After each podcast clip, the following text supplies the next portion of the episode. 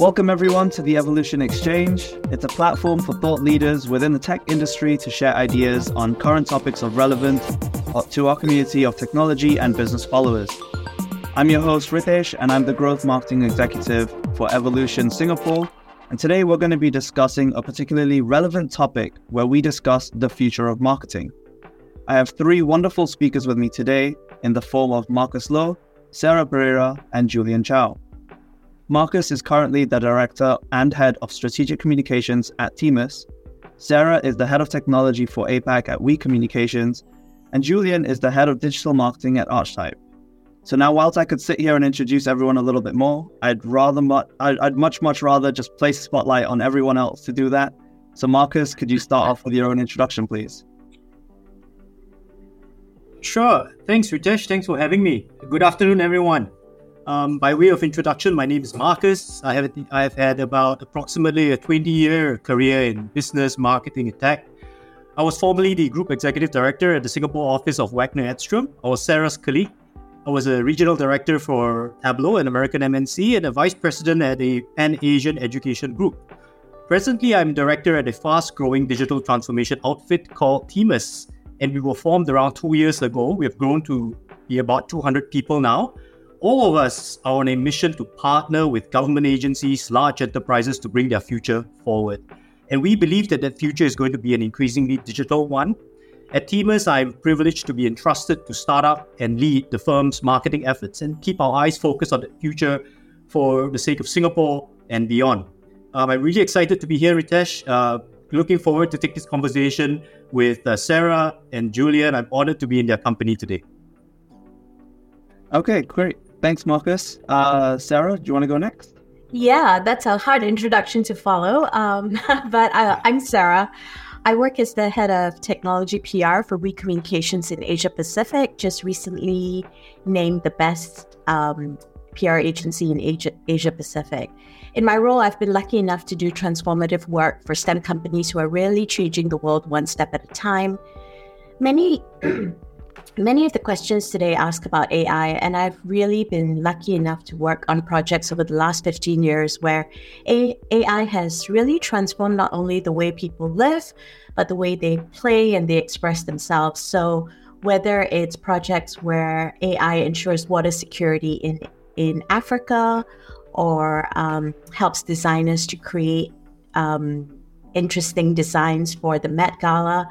Um, I'm really excited about the future of technology and the future of technology in marketing. Okay, great. Thanks a lot, Sara. And Julian, last but not least.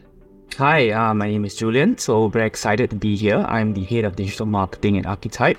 Uh, what I do is that uh, we, I work with clients both in Singapore as well as across the region, uh, helping them uh, and advising them uh, on both tactical campaign strategic planning and I've also had the opportunity to work with clients on actually transforming their entire digital marketing function, restructuring and you know building processes, help them become more efficient uh, at you know um, achieving their goals.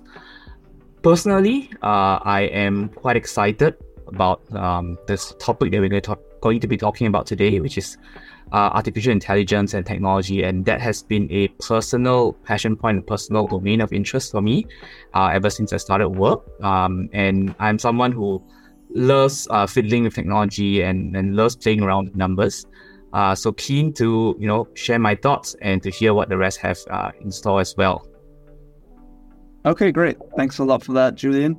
Now, obviously, we'll just go straight into the discussion, and we'll start off with something that's obviously very database with marketing, but also a little bit more generic when we look at technology first as a whole, as opposed to just AI.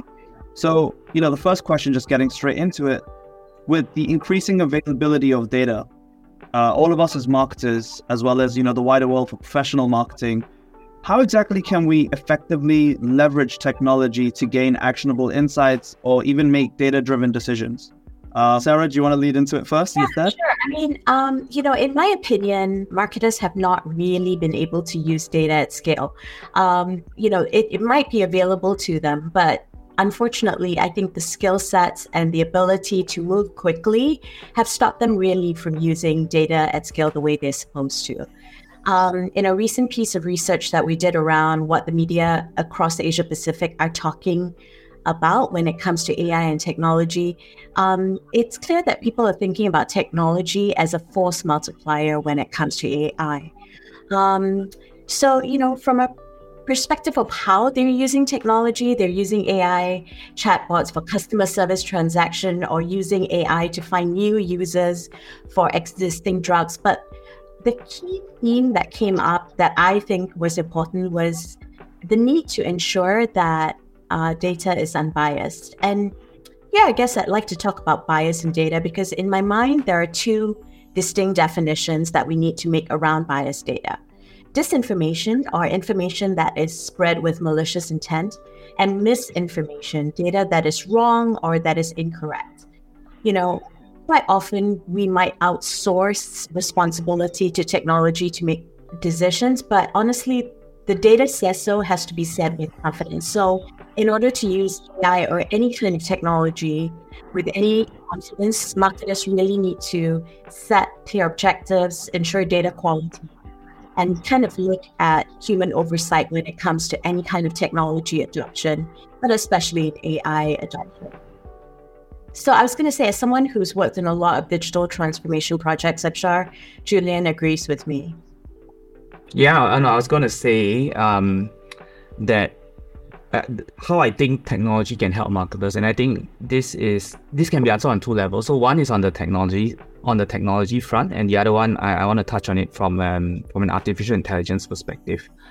Uh, and in in my experience, I think um, where where where I, what I've seen, I think, is that um, a lot of marketers, um, I think, I wouldn't say lack the skills, but perhaps maybe lack the technological savviness to sort of um, understand how to use the tools that are available in the market right, to um, manipulate and interpret data. Uh, and, and I say that coming from a, a perspective of, uh, say, for example, if you ask, you know, how many people know how to use tools like Tableau, right, for which Marcus was from, or competitors like Qlik, Power BI, or Looker Studio. Uh, and and the sense that we get from a lot of clients is that they are like, yeah, you know, if I want to do something like this, I'll, I'll either ask my, my tech colleague to build it for me, um, how do I sort of understand how to you know build dashboards that uh, and visualizations that allow me to look at my data in different ways. And I think the whole part about data interpretation and analysis uh, is not so much that I, I think what what the, the gap is is that how do you harness the technology that is available to you currently uh, and use that to drill down, segment, or filter data such that the insight starts floating up and bubbling up to you. And I think that is a skill that can be learned. Uh, but it does take time, it does take practice, and, and that's unfortunately some some of the resources that marketers don't have, right, given their their work given their schedule. But I think it is definitely a, a worthwhile investment and one that we've seen helps our clients sort of go up to their non-marketing or communication stakeholders and to be able to tell them this is the value of what marketing is delivering. So I'll, I'll give a very simple example. So um, for example, we've we we built dashboards for certain clients um, where we were able to to be pulling data from their comms program and align it with the time frame of their uh, website, right? And, and, sort of pull in, say, lead generation uh, numbers from their CRM. And what we could see is that a comms program that was supported by social was actually demonstrating an uplift in leads without being able, without any other program running at the same time, which meant that although we could not draw a extremely direct correlation, we could sort of show that there was a causational effect. Right? And it was the power of being able to show this causational effect that allowed our client to go through his or her um, sales team as well as, uh, for example, the the big the bigger budget holders and say, please fund my program uh, for the next year, right? So it's sort of these kind of things that allow, um, you know, marketers to really demonstrate that value, you know, and, and therein access budgets that allow them to sort of continue running the programs that they're doing, or to even, you know, make a bigger bang or make a bigger splash. So that's on the technology front, and I think what's coming up from an AI perspective, uh, based on what I've seen uh, on tools like ChatGPT, is that people are exploring the idea of how we can harness AI to help us interpret data. Because right now, data interpretation is still human, even though the, the visualization analysis can be automated, right? So the last frontier or the next frontier, I would say, is how do you use AI to, to look at the data, maybe give you a first pass of interpretation so that um, as a human, you can have a few starting points by which you can dig further into the data itself. So I think that is how AI will be able to sort of partner with marketers and existing tools to improve our ability to analyze data and uh, extract meaningful insights from it. Okay, great. And Marcus, what, what are your thoughts on this? It's like a free oh, every time he's being prompted. I, I think his laptop is on leave as well. Maybe. Okay. I think he's he's still in. I can see him. Hey, Marcus. Something's happening. Yeah. There we go. Hi guys, can you hear me? Yes. Yes, you can. We missed you. Sorry. Something's wrong with the connection, definitely. Can you hear me now? Yeah, we can hear you. All good. Is this better? Yeah. Okay. So, okay. Um, Ritesh, if you don't mind, I, would love to add on to the insights that was um, really enjoying. Um, I, I want to add on to those points though, if you don't mind. Yeah, yeah, go for it. By all means. So I, I, I would like to take a step back and maybe recognize that marketing, in my experience, really isn't a monolithic profession. You've got really three tracks running, right? Um, you've got the brand and communication experts, you've got growth and demand generation practitioners, and then you've got product marketing professionals. Some marketing functions, I think, have raced a lot closer to the frontiers of AI a lot quicker than others. I think this has enabled us to see what these effects are and how they've played out. Two of these functions come to mind in marketing.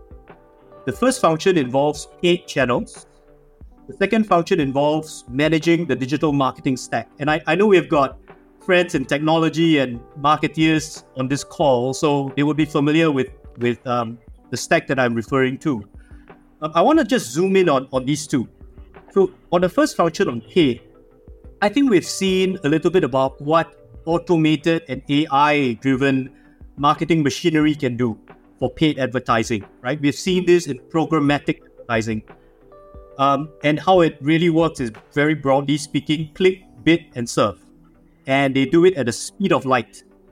Um, according to a recent uh, Google AI um, survey, they found that um, Google led AI ads saw a 16% decrease um, in cost for cost per thousand impressions, 44% more reach, and 18% more conversion. So I think there's there's certainly uh, a lot of potential when you use AI to turbocharge pay uh, for marketeers. But it's also curious and important to see uh, the areas where it has failed to live up to its promise. Uh, research has also shown that 56% of all digital marketing budgets were found to be wasted on ad fraud. Ad fraud. 30% of clicks were from non human traffic. 40% of marketeers cited ad fraud as the most negative aspect of programmatic ads. So mm-hmm. I think we're looking at uh, the pros and cons uh, when AI is harnessed for programmatic ad buys and paid advertising, right? And that's important for marketeers because that's where we spend a lot of money in. The second part of it built on on um, uh, Julian's point, which is about analytics. I think in the area of creating the digital marketing stack of the future, um, marketeers today will be increasingly will be able to have near complete vision of their customer journeys in four areas: analytics, activation, and then data management. But as in all things digital, you know, it's hard to measure what you cannot track, right? And, and Sara talked about this. For example, the value of earned media, and this is this will resonate amongst PR professionals. The value of earned media in building trust happens because they are highly qualified human beings serving as gatekeepers in a newsroom who run the newsroom Um, while digital media channels like social media and owned media have tend to fare, fare poorly on trust levels, trust index, um, earned media fare very well yes, as trusted sources of information. And, and that is especially true in Singapore. You know, trust in traditional media in yesterday's Reuters Institute survey shows that trust in traditional media has risen from 43% to 46 points this year. And in the Edelman Trust Barometer, Singapore's traditional media uh, trustworthiness ranks nine points higher than the global average. And this is the equivalent of trust scores that people have in the United Nations. So I think there's much to be said about the importance of how marketers need to still engender trust, not necessarily through just paid channels, not necessarily through automated marketing, but a harmony, how, how human beings, how the analog interventions uh, can help people to navigate a lot better in a digital first world. I think I'll add on to those points. Okay, thank you. I think with the four different steps, I'd actually be like the four different ways that you can come across a customer journey and analyze it. Uh, could you go through yeah. those four again? Just mention what they were.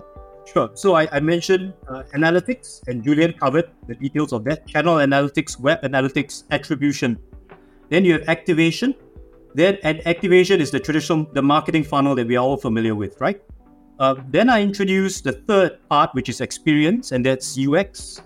And then the fourth part is data management. And data management is interesting because in a cookieless world, which is what we seem to be navigating towards, um, how do you connect your platforms to draw data from different silos, from different data lakes, from different warehouses? Uh, that needs to be a part of a marketeer's uh, yeah. thinking, and you need to build a stack that will enable that to happen, right? So that you can have a complete view of your customer journey. That, that was yeah, what I was. Yeah, I was gonna say that's that's the that's the whole point of having a CDP, uh, customer data platform, uh, in house. Which, surprisingly, um, we've spoken to some brands before who say that oh no, I don't have a CDP here, and and these are big tech MNCs surprisingly who don't have a CDP in house, or they might have it in other regions, but but not in Asia Pacific. And I think it's even more imperative here because we are a mobile first mm. region right? Mm. Um, compared to other regions which might be a bit more desktop first, we are mobile first, and I think a lot of and, and mobile penetration here indexes at at least 1.2 to 1.5 devices per person, which means that your average user is sort of accessing your content on average three to four devices, and you sort of need to stitch all these entry points together to understand to have that sort of single view of a person. And, and I agree that spread analytics and um, you know artificial intelligence can help. We're still doing it manually at this moment in time, aided by AI. If AI can improve, that would take out a lot of human work, guesswork. Yeah. Right. I think the point you just made as well, Julian, actually hits right on to, to our second question, right? Which is obviously when we've already got all this AI, a lot of automation and machine learning, and just I think generally uh, like marketing technology as a whole. How do you think that all these different technologies are going to transform the role of a marketer, right?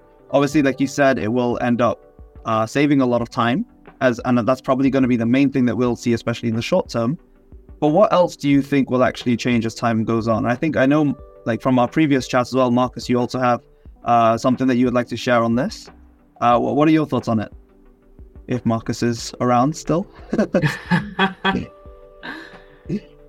if not, we can head over right back uh, back to you, Julian, so you can continue on the points there. Yeah, so I'll, um, I, I think one of the main things that will change is our ability to make um, better and more timely decisions. And, and, and I say this because a lot of, I think, work in marketing communications is, you know, we, we, we sort of plan campaigns or we um, try and do work that's based on historical data, right? We're always, we're sort of working on what has come before in the past.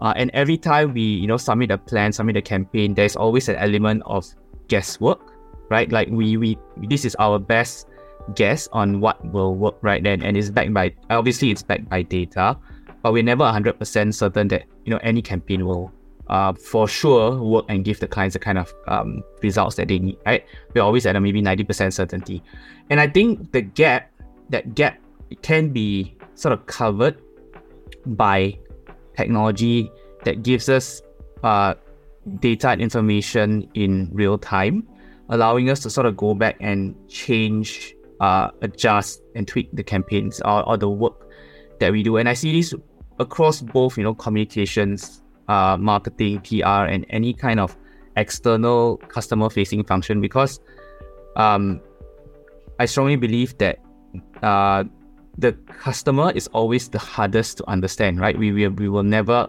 be able to have that 100% certainty to know what's going on in the customer's mind. We are, we are basing it on surveys, on data, on polls, but that is, of course, you know, done sometimes in controlled environments and we not provide an exact view into the customer's mind. But by being able to sort of use, in a way, what the scientists call a natural test, uh, you know, like launching your campaign is a natural test environment in itself, right? And if we sort of follow the principles of uh, scientific experiments, how do we get that data in and quickly make assessments to change or pivot the kind of work that we're doing for a brand? And technology can sort of close that gap uh, by giving us data in real time.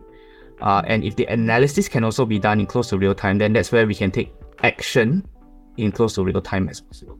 So I think that will be one of the main changes where uh, it moves marketers from a uh, it moves marketers across the spectrum from reactivity to proactivity, right? Where we'll be able to sort of take more control over the work that we do uh, and sort of drive results on our own terms. Right. I think just just before I, I, I push it over to to one of you guys as well, Julian, what, what is it that you would say when, when we look at obviously there's so much data that's available to us now and we're probably going to get even more and this might be a little bit uh, counteractive to this mm-hmm. conversation but what about the human element of just you know going through with a gut feeling as well through experience from the experience that we've had what, what are your thoughts on you know going through with something like that as opposed to listening to what data is telling you to action on yeah and I, think these two actually have um, their, their merits, right? Human, uh, I think your, your gut feeling in your experience uh, can be right. The pro- the challenge is how do you communicate that gut feeling to uh, you know stakeholders internally as a marketer, right? If you if you go up to your boss and you say, "Hey, my gut tells me that we should do this," it's likely that you're to get questioned on how do you know this is sure, right? Beyond gut feeling, and, and I think that's where we need um, data to sort of help justify that gut feeling, right? Uh, and I think that the correctness of the the gut feeling is often supplemented by data itself. And Marcus, what would you think on this? Yes, thanks. I, I want to build on um, uh, Julian's point actually. Um, she spoke about this from the view of a marketeer. Um, I, I came across some studies just yesterday, just reading about um, you know um, consumer behavior and and there seems to be a gap between choice and cues. What it means is cues is CUE. What, it, what, what, what the data showed was that one in three consumers decided against making their purchases because they felt anxious and unsure about their choices. At the same time, 70% of them feel that uh, they, they want to have performed due diligence about these choices. And this is especially so in B2B enterprise level settings, right? The good news is that uh, when they're able to feel that they have made done due diligence and they're confident about their choices, 20, 20% of them make repurchases uh, when they're confident about their choices. I think what this portends for marketeers is that um, for brand marketers, trustworthiness can then emanate from a strong reputation, right? Because strong reputation forms a useful, useful signal, a useful cue, which bridges the gap between intent and search. I think AI would be able to help people generate, earn, and serve content at speed, at scale, and a lot close and bring synergy to get bring synergy across your different channels that you have in reaching and engaging with your your, your target audience. Um, for, for growth marketers, the second type of marketing people who will benefit from AI, I think growth marketers will be able to focus a lot better on, on user acquisition, lead generation, which will ultimately lead to business growth. Uh, we talked about analytics earlier, and Julian talked about how you can use real time data to tweak and test deploy, agile, move, and then make adjustments to get maximum bang for your buck. The interesting thing about AI, I think, would be uh, realized in product marketers. Why? Because product marketers in large enterprises have traditionally been vested with the mission of getting really close to the consumer, really close to the audience, That's where a lot of data is generated because everybody's on digital now. Julian talked about a mobile first world. There are digital breadcrumbs everywhere. Digital product marketers will be able to harness AI to bring these breadcrumbs together to make sense of the, the consumer journey. There are two points that I will make here for product marketers. I read this book recently called Measuring Brand Health uh, by an expert called Jenny Romaniuk. And she talks about this theory of designing for the category, but analyzing for the audience. And what it means is that she's found that through research, uh, instead of trying to create a proposition to attract people who are different from one another, you should, as much as possible, attract people who reflect the category. And what that means is that if you're able to do so, you would be able to scale and grow and not just serve a niche segment. And that's mm. really the is how do you really scale, right? Um, now you won't be able to do that just through qualitative focus groups, manual uh, research. Uh, that that's very much one, two, one week behind. With artificial intelligence, you're able to make use of data in real time to make sure that the consumers that you are engaging with truly reflects the, the profile of the category, the, the, the category at large.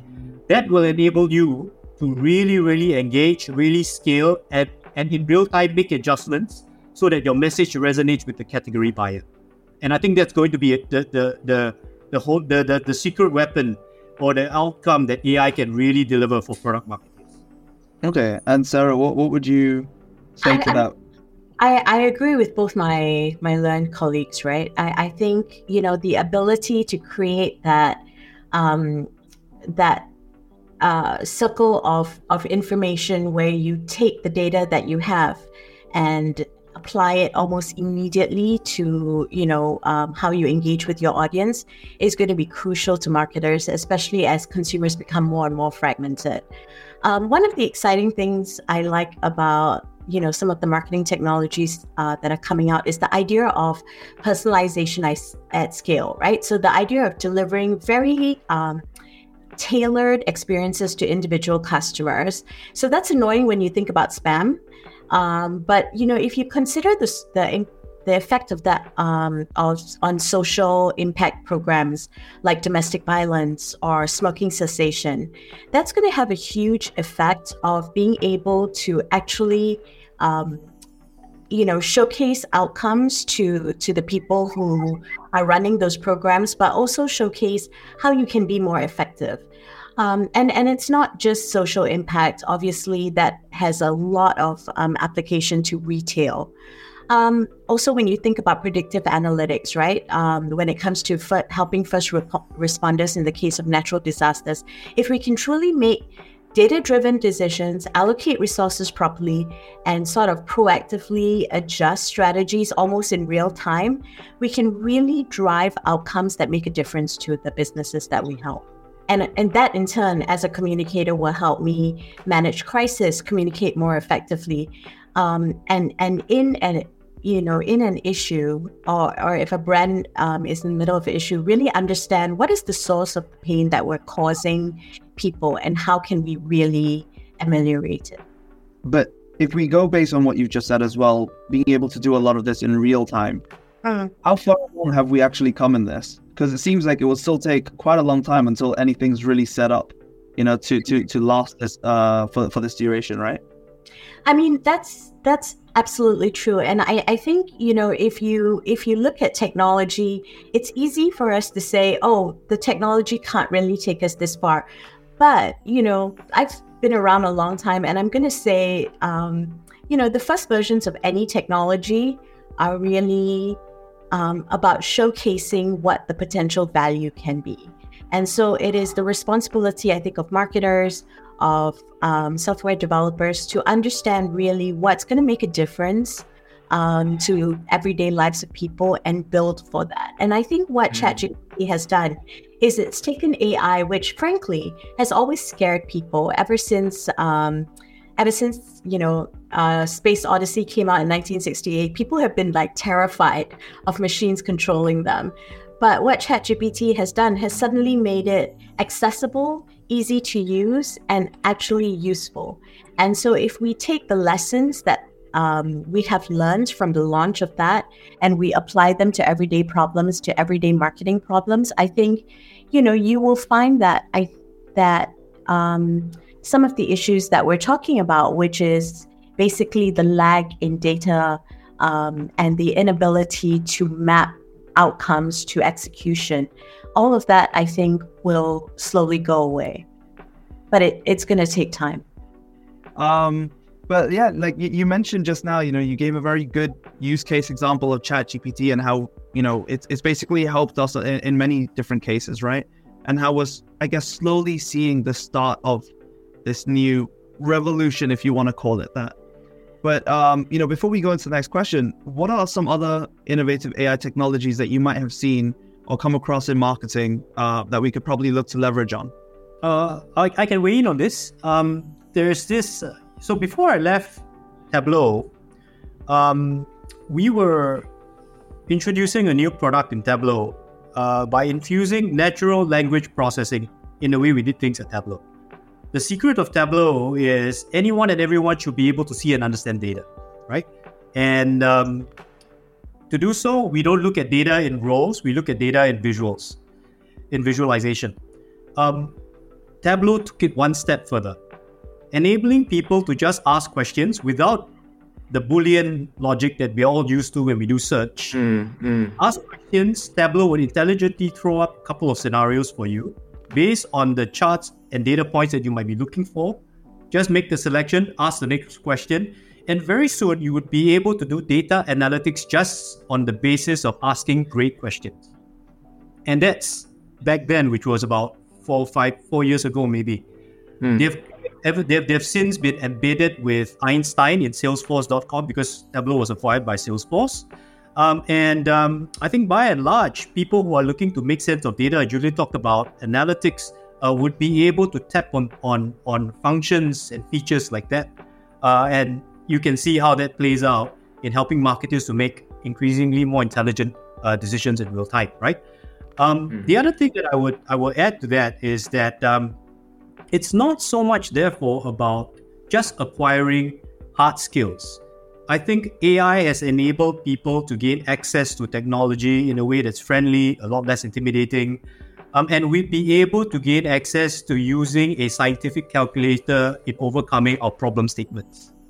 And if you remember, when the scientific calculator was introduced to us in our high school, right, to solve math problems, um, the, the schools resisted going against the grain of saying, look, uh, you can't bring the scientific calculator in the classroom to solve those problems. Instead, what happened was the Ministry of Education started to formulate questions that would require you to use the scientific calculator to solve those complex questions. I think we should be approaching AI in the same way.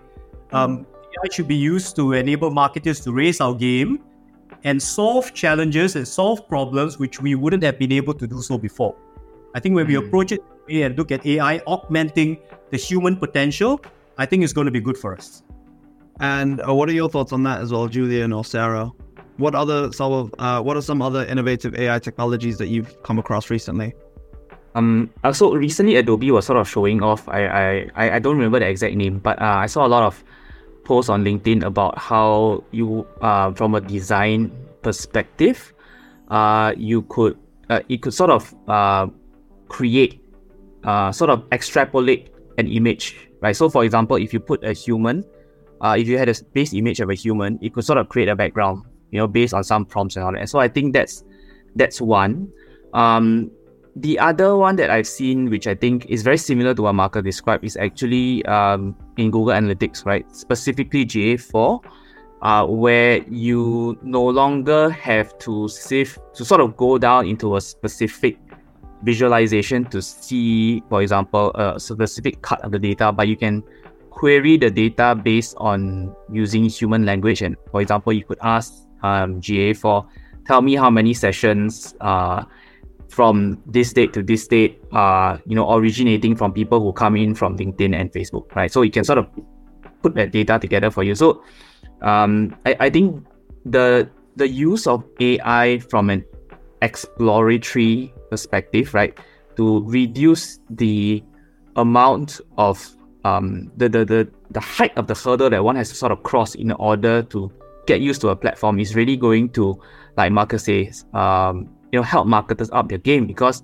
imagine if you were able to access a tool like Tableau, right, uh, where you could upload your data, uh, and instead of worrying about okay, what kind of visualization do I use? Do I use a plot? You know, do I use a scatter plot? Do I use a bar chart? Right? You sort of let the AI take care of that, and the most important thing for you is actually not how you visualize the data, but what kind of again going back to the earlier question, what kind of insight you get from it. And if you're able to cut out the pain of being able to visualize and process it, but you're able to go straight into asking that question, imagine how much benefits you know um, the whole community of, of communications and marketing professionals will gain. And Sara, um, do you? What are your thoughts? I, I mean, I, I'm going to say that, you know, from a perspective of tools, um, there, there are obviously the, the ones that are being used in the creative space, which is image generation.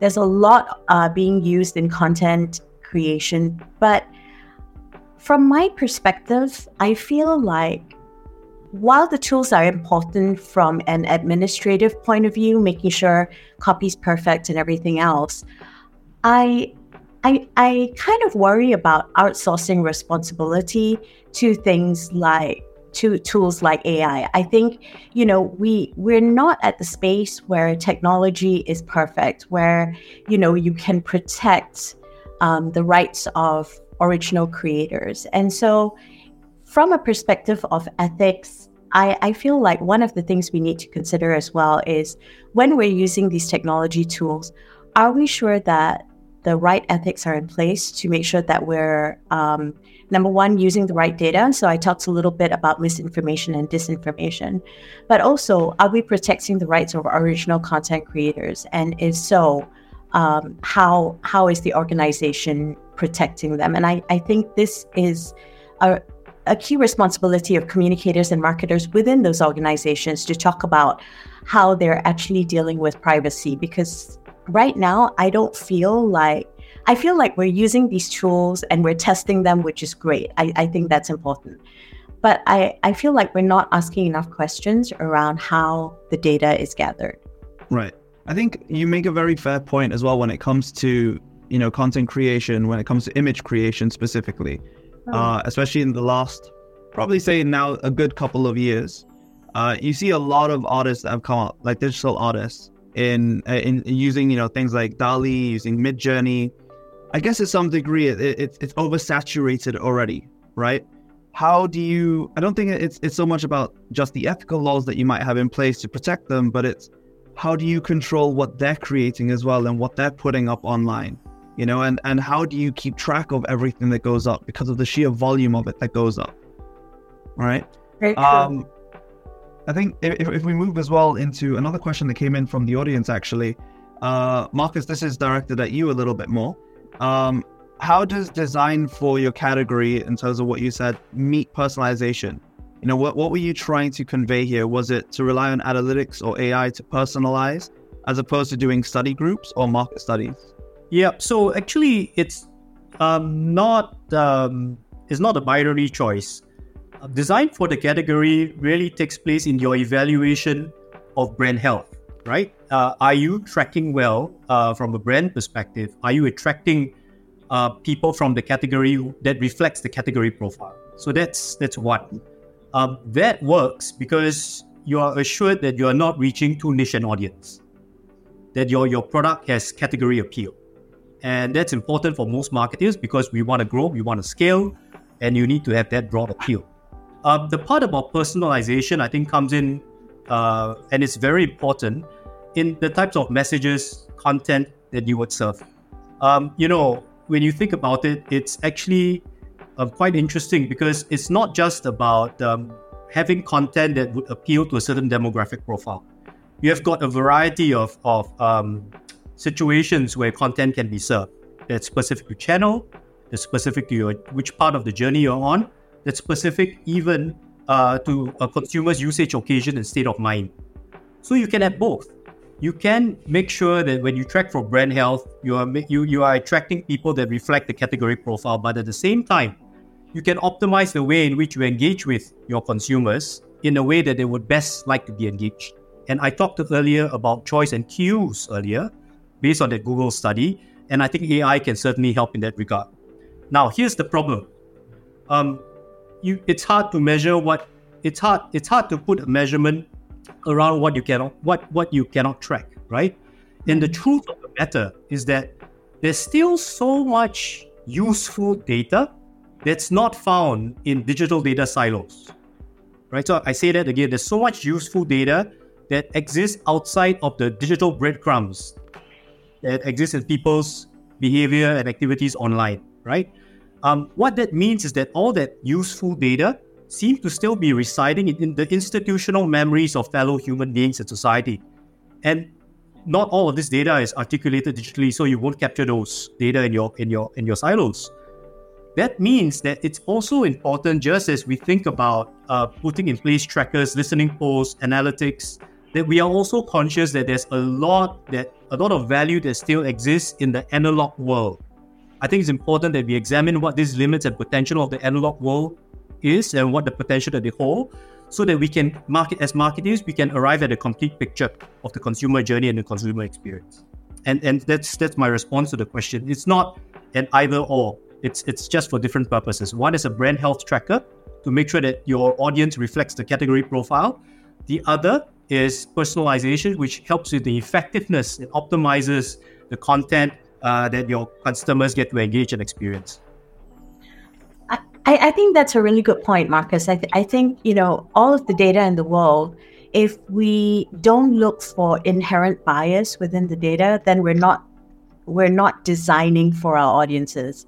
And I think that's why curiosity com- continues to be a key, um, a key attribute of marketers. We have to be curious. We have to be curious about the way our customers behave. We have to be curious about what's happening in the world around us. Absolutely. Yep. Um, if I if I move on to the to the next part as well, and I think this is it, it's actually coming into a very nice direct flow here as well, is when it comes to you know leveraging on all these new tools, uh, especially in the workplace, especially in marketing, you know, what other skills or qualifications would we need as professionals to remain competitive and relevant? You know, with, with so much coming up, with so many different, um, you know, aspects of technology that I think Sara, you mentioned it earlier on.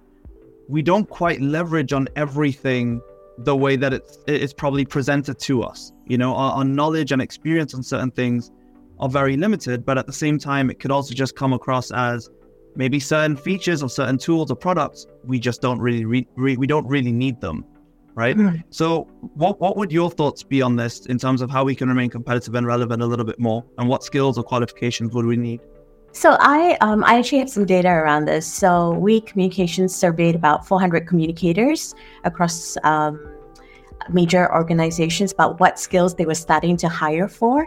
Uh, so 87% said the ability to write a good AI prompts and queries.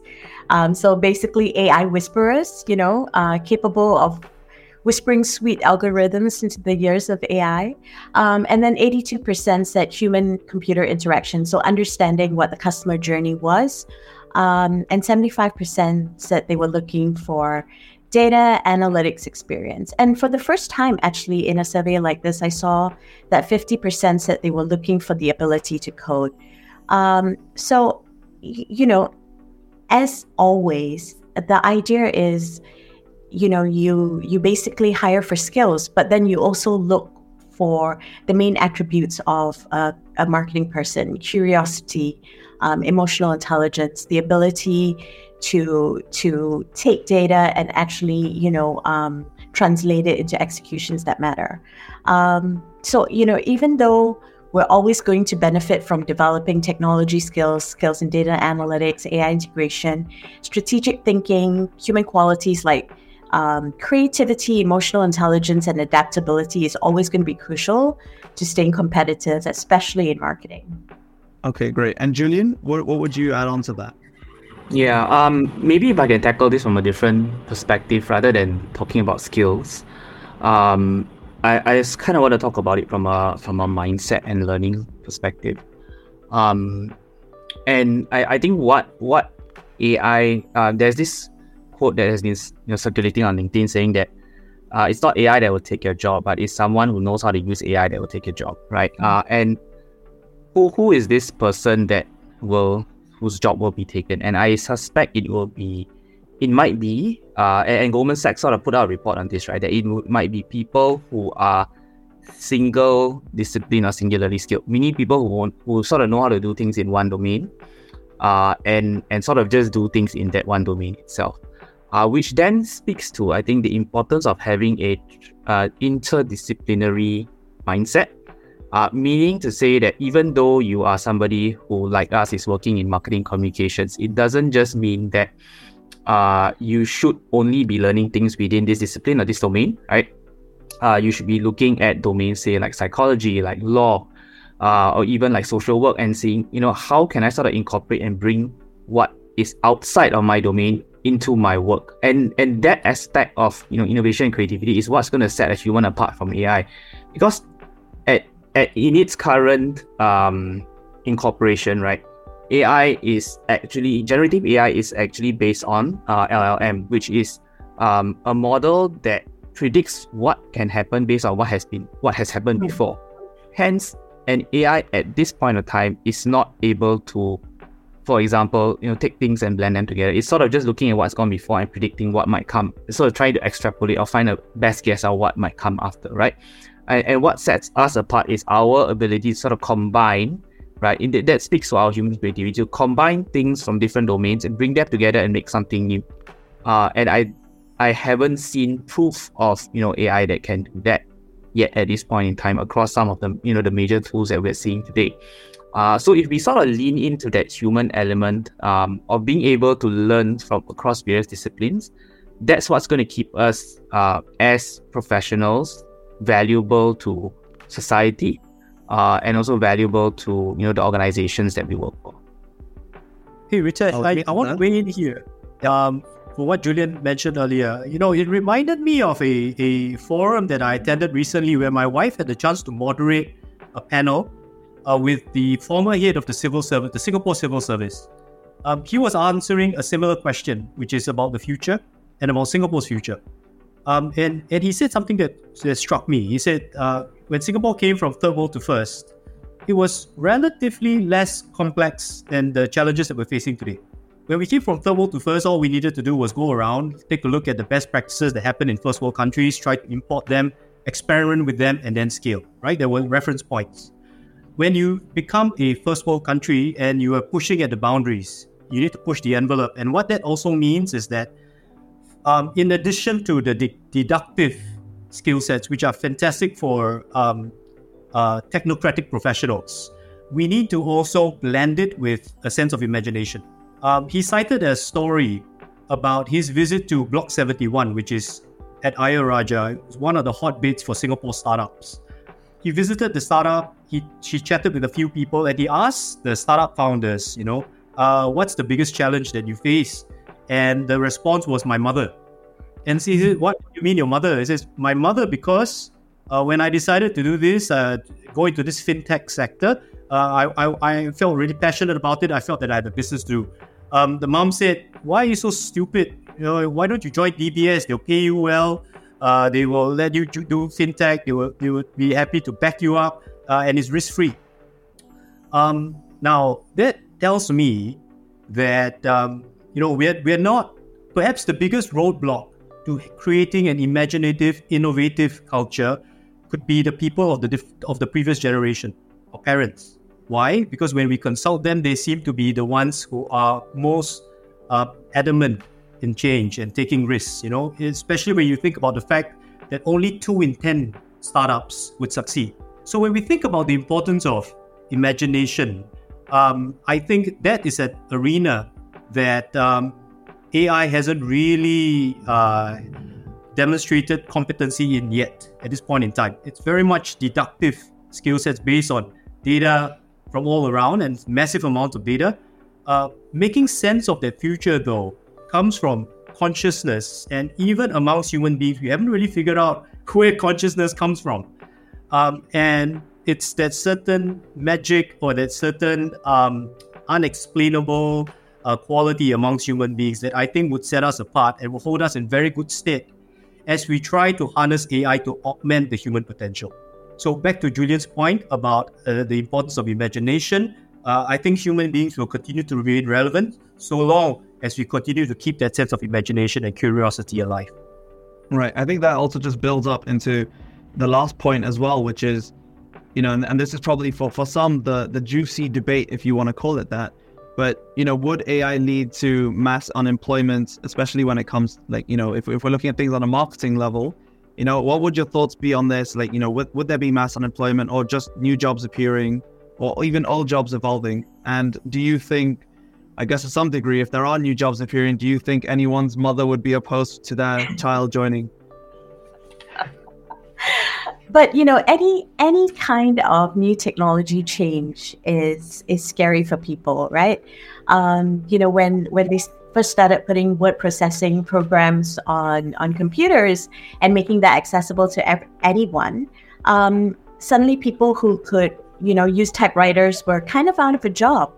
Um, there's always going to be um, some displacement, and it's clear that with AI, really, it is the people who the people who will be most affected will be the people who may find it hard to navigate into new professions, either because of age or maybe because of other factors, right? So, my belief is that rather than a complete job replacement, AI is going to lead to an evolution of marketing roles. So you need to adapt and upskill for sure. Um, but you know, as Marcus said, the the key things that make you a good marketer: curiosity, the ability to connect to your customers, strategic um, decision making. All of those things are going to really be what keeps you employable and and keeps you at the top of your game. Right, and then like you know, if if I if I touch that along with a point Julian had made earlier on, actually, which was, you know, for some they're just specialized, right? You just keep that fine line in terms of what exactly is you're doing. Hmm. You we have to be adaptable, obviously, as as a mark, especially if you're an all rounder um, when when it comes to marketing. But for those who specialize in something in particular, where do they go from here? For instance, you've got someone who might just be a copywriter, right? The easy example here could be I leverage off AI to help me with my copywriting. But then in some cases as well, they might be, I guess, required to move on into something else as opposed to specializing in just copywriting. They might be expected to do something else within marketing, right?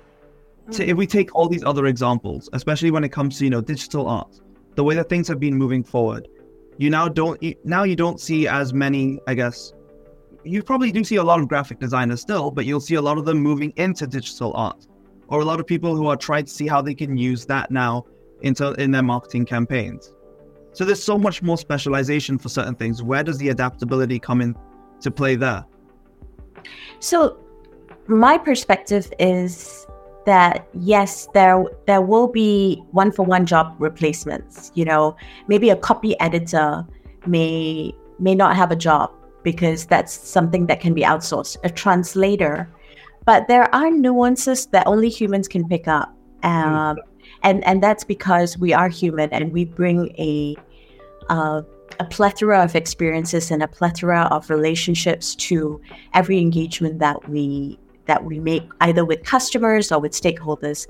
And so, you know, from my um, you know, if we focus on things like um, specific jobs that will go away. That's that's unfortunately just the effect of progress and technology. But I feel like there's going to be so much more that um, technology is going to bring to the job equation that's going to allow us to do more things and do them better. Um, you know, with AI integration, data analytics, algorithm development, strategy formulation, all of those things are going to actually become so much better, become so much more effective. And so I guess as, you know, um, as marketers, our job is to, number one, kind of stay ahead of the curve, but also understand what we need to do in order to um, make ourselves marketable in the future. Okay. Julian, what are your thoughts on this? Mm, I, I agree. I, I think it's, I mean, if you look back to some of the previous examples of so, well, what we would call those great leaps in terms of technology, right? The last one was digitization. Uh, even though it's still going on today, I mean, uh, if, if we think about, you know, how, uh, even we go back to the to automation, right? And how because of automation, it sort of allowed um, process sort of machines and processes to replace you know the need for maybe certain human intervention. And that sort of changed the job market. So it's a cycle right that it occurs over and over. Uh, and the the thing is being able to sort of see from a positive standpoint right how it augments your job versus how it replaces your job i think is going to be an important mindset because if you look at it from hey this is going to replace my job uh you're either going to say, I'm going to bury my head in the sand and try to not think about it until it happens. or um, you might say, you know I'm going to change my profession, blah, blah, blah. I'm going to find something that's a bit not so replaceable, right? But if you sort of look at it from a how can it augment my job and how can, can it make me a more effective professional, uh, that's when you start opening, I think, opening your mind to the possibilities of can I try this? Can I experiment with this? Can I sort of bring these two elements together, um, you know, that that uni- uh, that AI allows me to to make sense of, right? So I, I think the the mindset is important for us, right? Regardless of what vocation we do, and I think uh, what's limiting us, like, like in the example you said earlier, right, the copywriter example, is how you know what's limiting us. I think it, it goes back to our mindset again, right? If we see ourselves as purely a this, then we're always going to say, "I'm doing this." If I always see myself as a marketer, then I, I'm just gonna going to just do marketing all my life. But you know, if you sort of see yourself on, if your self definition is sort of broader than just the profession you're in, uh, that allows you to broaden your horizons and to see where you know um, technology like AI can take you. And you, we've seen right people change profession, change vocations because they were able to sort of you know master certain skills or certain tools uh, and evolve their careers as, as they, they, they went along. Okay. I think that's the opportunity here. Okay. And Marcus? Uh, yeah, uh, Ritesh, I, I completely agree with Julian and Sara. In fact, what I would say is that I think we're, re- we're living in really exciting times. The possibilities of, of, of the future, what that reality looks like, I think it's still being shaped. Um, I think CMOs will see moving forward a strong need for personalization. Sara talked about that. Better customer experiences and and better predictability of, of outcomes. I think CMOs, the feet of CMOs will be held to the fire by fellow business executives. Whether we will evolve or be replaced, I think there are two schools of thought that are still that's still playing out, right? The first is we've seen how the mass production of cars in the previous industrial revolution displaced horses but they didn't displace riders. Riders just found different work, right? And Sara talk, gave the example of speech writing or copywriting. You know, good speech writers can write really um, lyrical speeches, you know, but the best like speech writers, I think, are truly valued for speeches that express what is not being said that nuance is something that I think still require human intervention, human judgment to craft and to create for the executives, for their full spokespeople. Um, you know, the World Economic Forum in 2020 reported that automation might displace around 75 million jobs, right, by 2025. But the same report also said that it will create 133 million new ones. And that means that there's going to be net positive job growth. That's the first school of thought, right? Augment, uh, jobs are not going to be replaced because human beings uh, are not horses. The second school of thought, however, isn't so favorable. It proposes that unlike previous industrial revolutions, human beings aren't the riders. Human beings are the horses. And we could well be treated like the horses that get put out to pasture, just as companies replace jobs with AI functions. That's the other school of thought.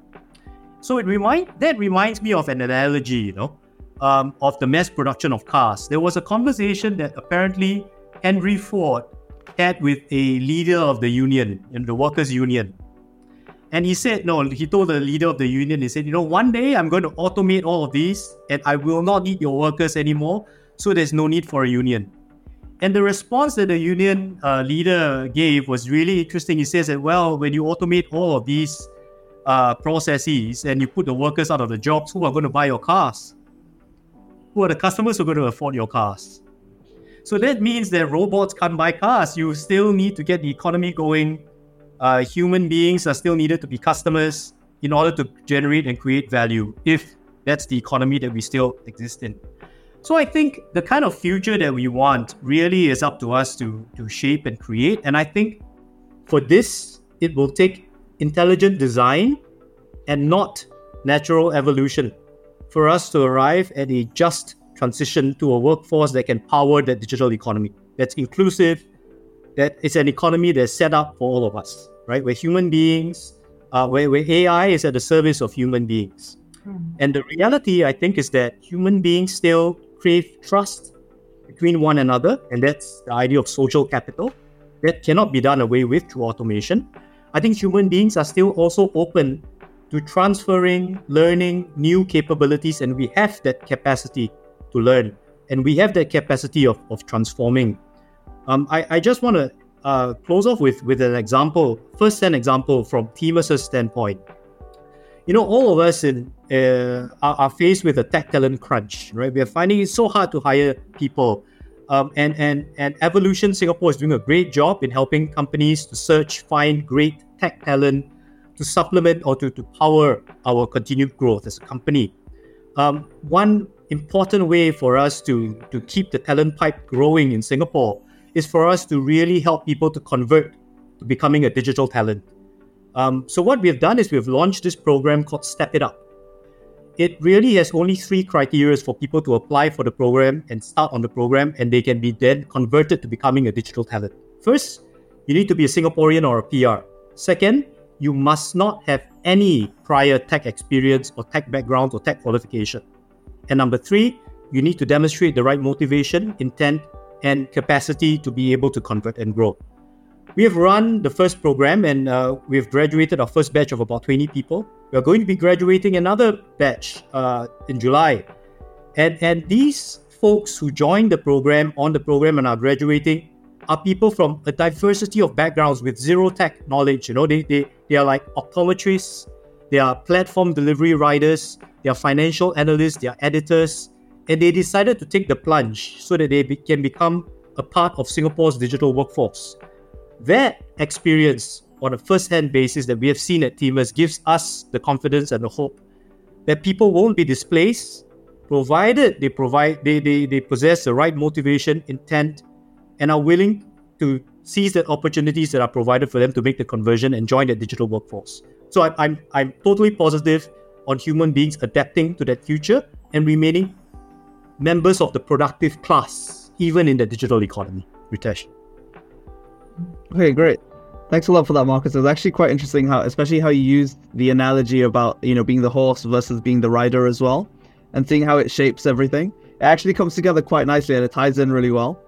Um, we've we've actually got another couple of questions as well in the chat. Just conscious of time as well, but um, wanting to you know ask a question that came in very very early on in this conversation actually, uh, and I'll I'll throw this one to you, Sara. Uh, when it comes to you know PR and comms, when it comes to measuring perception or opinions, hmm. data is mostly unstructured, right? Do you believe that we can eventually track these perceptions or opinions on the fly with technology?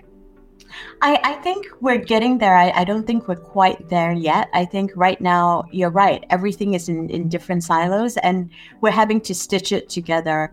But if we are intelligent about the way we want to design what that looks like, I, th- I think we'll eventually get there.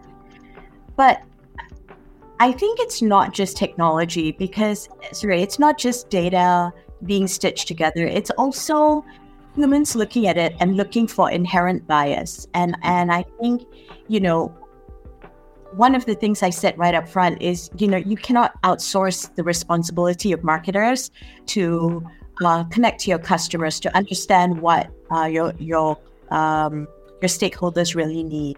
And so, you know, the idea of um, kind of yes, all of a sudden we're going to get all of this data together, and then that's going to be perfect data. That's actually never going to happen. I think. I, I think um, it needs a human being to look at it. It needs a human being to um, to look at the bias and the context in which that data is, is gathered, and then to make decisions around how it's going to be used. Um, you know, if you if you think about what is the job of a marketer, it's always been to translate the purpose or the why of a company into actions and activities that potential customers will understand. And all AI or any kind of technology will do is make that easier by automating certain administrative tasks, bringing data together, providing data at scale, and with a legibility that we can only dream of at the moment. But our profession is one of constant change, and we really have to jump in fully and understand what we want to get to so that we can make it happen. Okay, thank you. And I think we'll we'll end off with one final question as well before we go into I guess some last thoughts from all of you. Um, you know, there are differing opinions on what separates a good marketer from a great marketer. And those, uh, uh, w- do you think those characteristics will change based on AI? I, I think what um, I think great marketers will have to find a balance between creative messaging, storytelling, with data-driven acquisition, and that those skill sets speak to expectations that people will have towards CMOs. Um, I, I mentioned earlier how CMOs, the feet of CMOs will increasingly be held to the fire because the cost of capital has gone up, especially in recent times, right? We know interest rates have gone up and so on and so forth. Cost of capital has gone up. It's very tempting for businesses to appeal to the bottom line, demonstrate profitability, at least in the short run, and then get through, uh, win the confidence of their investors. I think marketers have a duty to demonstrate how growth continues to be important. Revenue generation, top line growth continues to be important.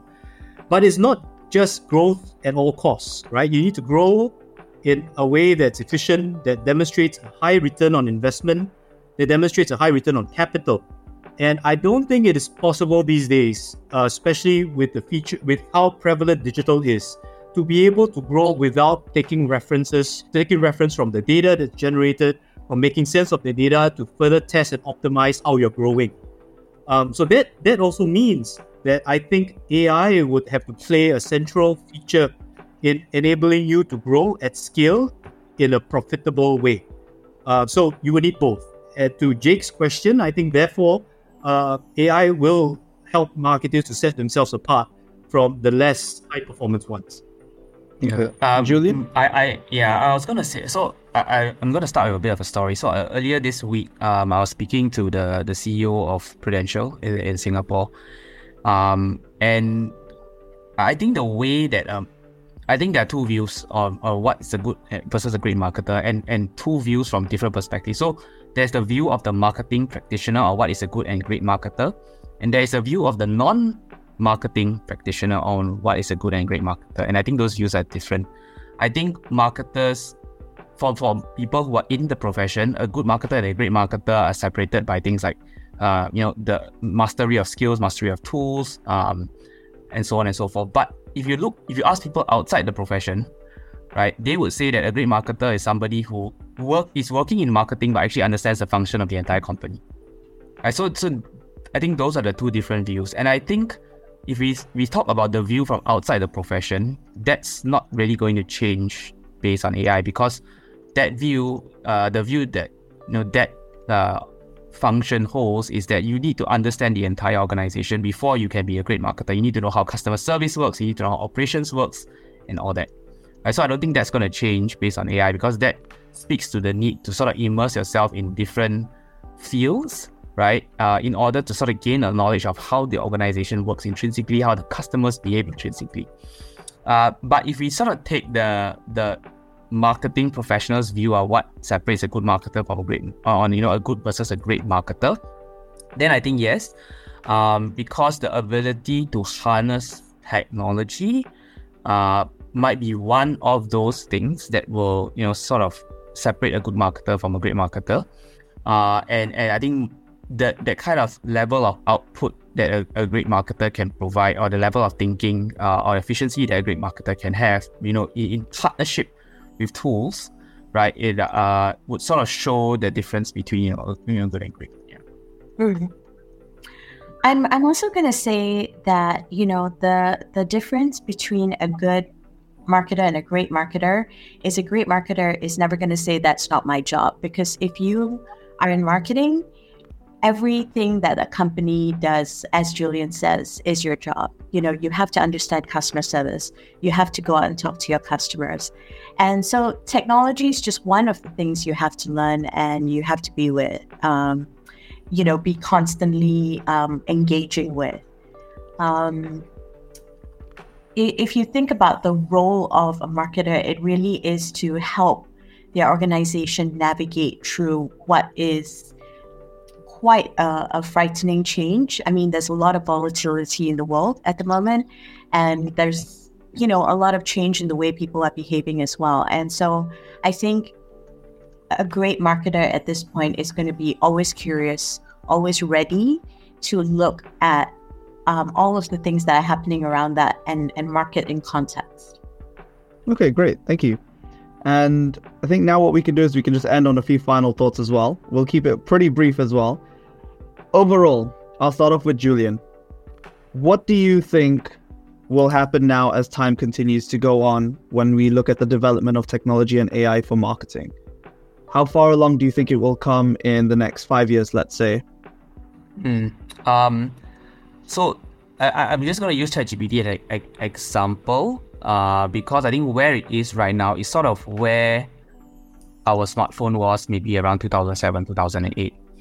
Uh, and and what's great about the current um, play, you know, that OpenAI is doing is that it has opened up the ecosystem, right, for people to design add-ons to its base platform, which is the same approach Apple did, you know, with the, the App Store, right? And we saw how that sort of took off over time, right? So what what is needed right now are really strong use cases because um, the the tools that we have for AI right now are nascent, right? Uh, and I think this is where we need uh, this by by having people sort of come in, building on existing platforms and and building out specific use cases that you know marketers can leverage or communicators can leverage. Uh, that's going to propel, I think, this whole platform integration with the profession um, over the next four or five years.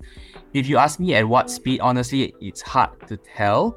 Uh, personally, having played with the tools right now, I don't think they are that great. There's still a lot of inconsistencies, and uh, when you sort of open the black box behind a tool like ChatGPT, you'll notice that, for example, right, if you ask it to tell me, like for example, what are the top ten social media trends that are going to be happening this year, it's actually just pulls the data from one or two articles, which is not a you know, very complete view, right?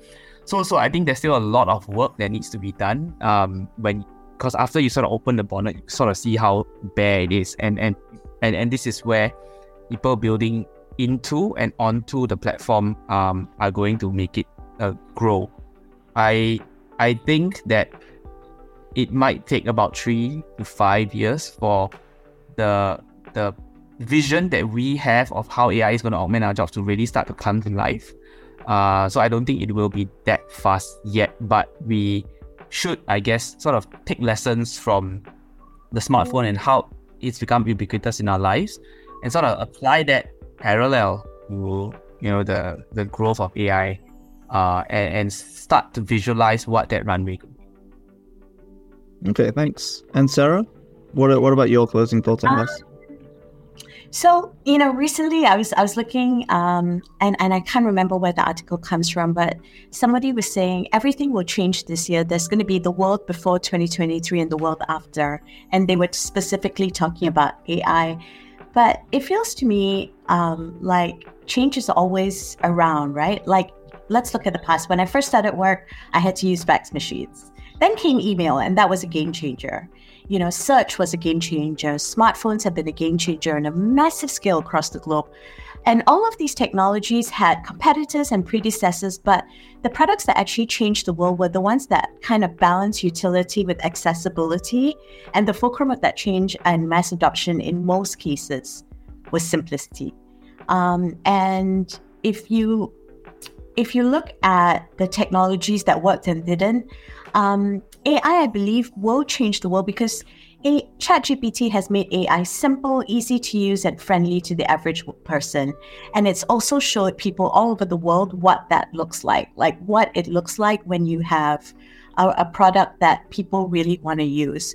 So that's going to have a transformative impact on the role of marketers over the um, over the coming years. And I think, you know, as as working people, not just as marketers, our, our responsibility is to partner with technology and not to think of it as being something that is, you know, going to fundamentally change our lives for the worse.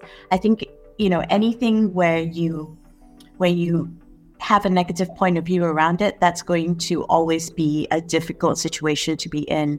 But if you choose to partner with technology, as we have done with all of the te- these technologies that I talked about that have cha- fundamentally changed marketing, um, I, I think it's going to be a better world for all of us. Okay, great. And Marcus? Yep, I um, I, I think uh, Julian and, and, Sara made excellent points. Um, it, rem- it reminded me about this uh, book written by uh, this author called Geoffrey Moore. He he proposed the theory of crossing the chasm.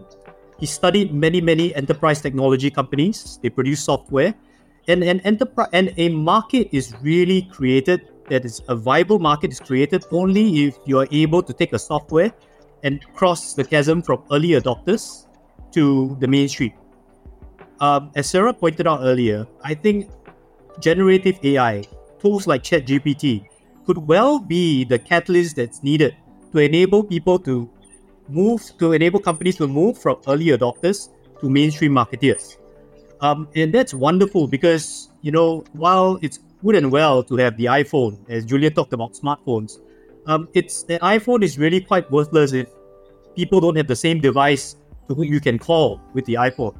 You need a network. Um, I think that that AI will enable more people to join the um, this this um, digital marketing reality in the future of marketing, have a stake in that future, and be contributors to that future, so that we can build it out together.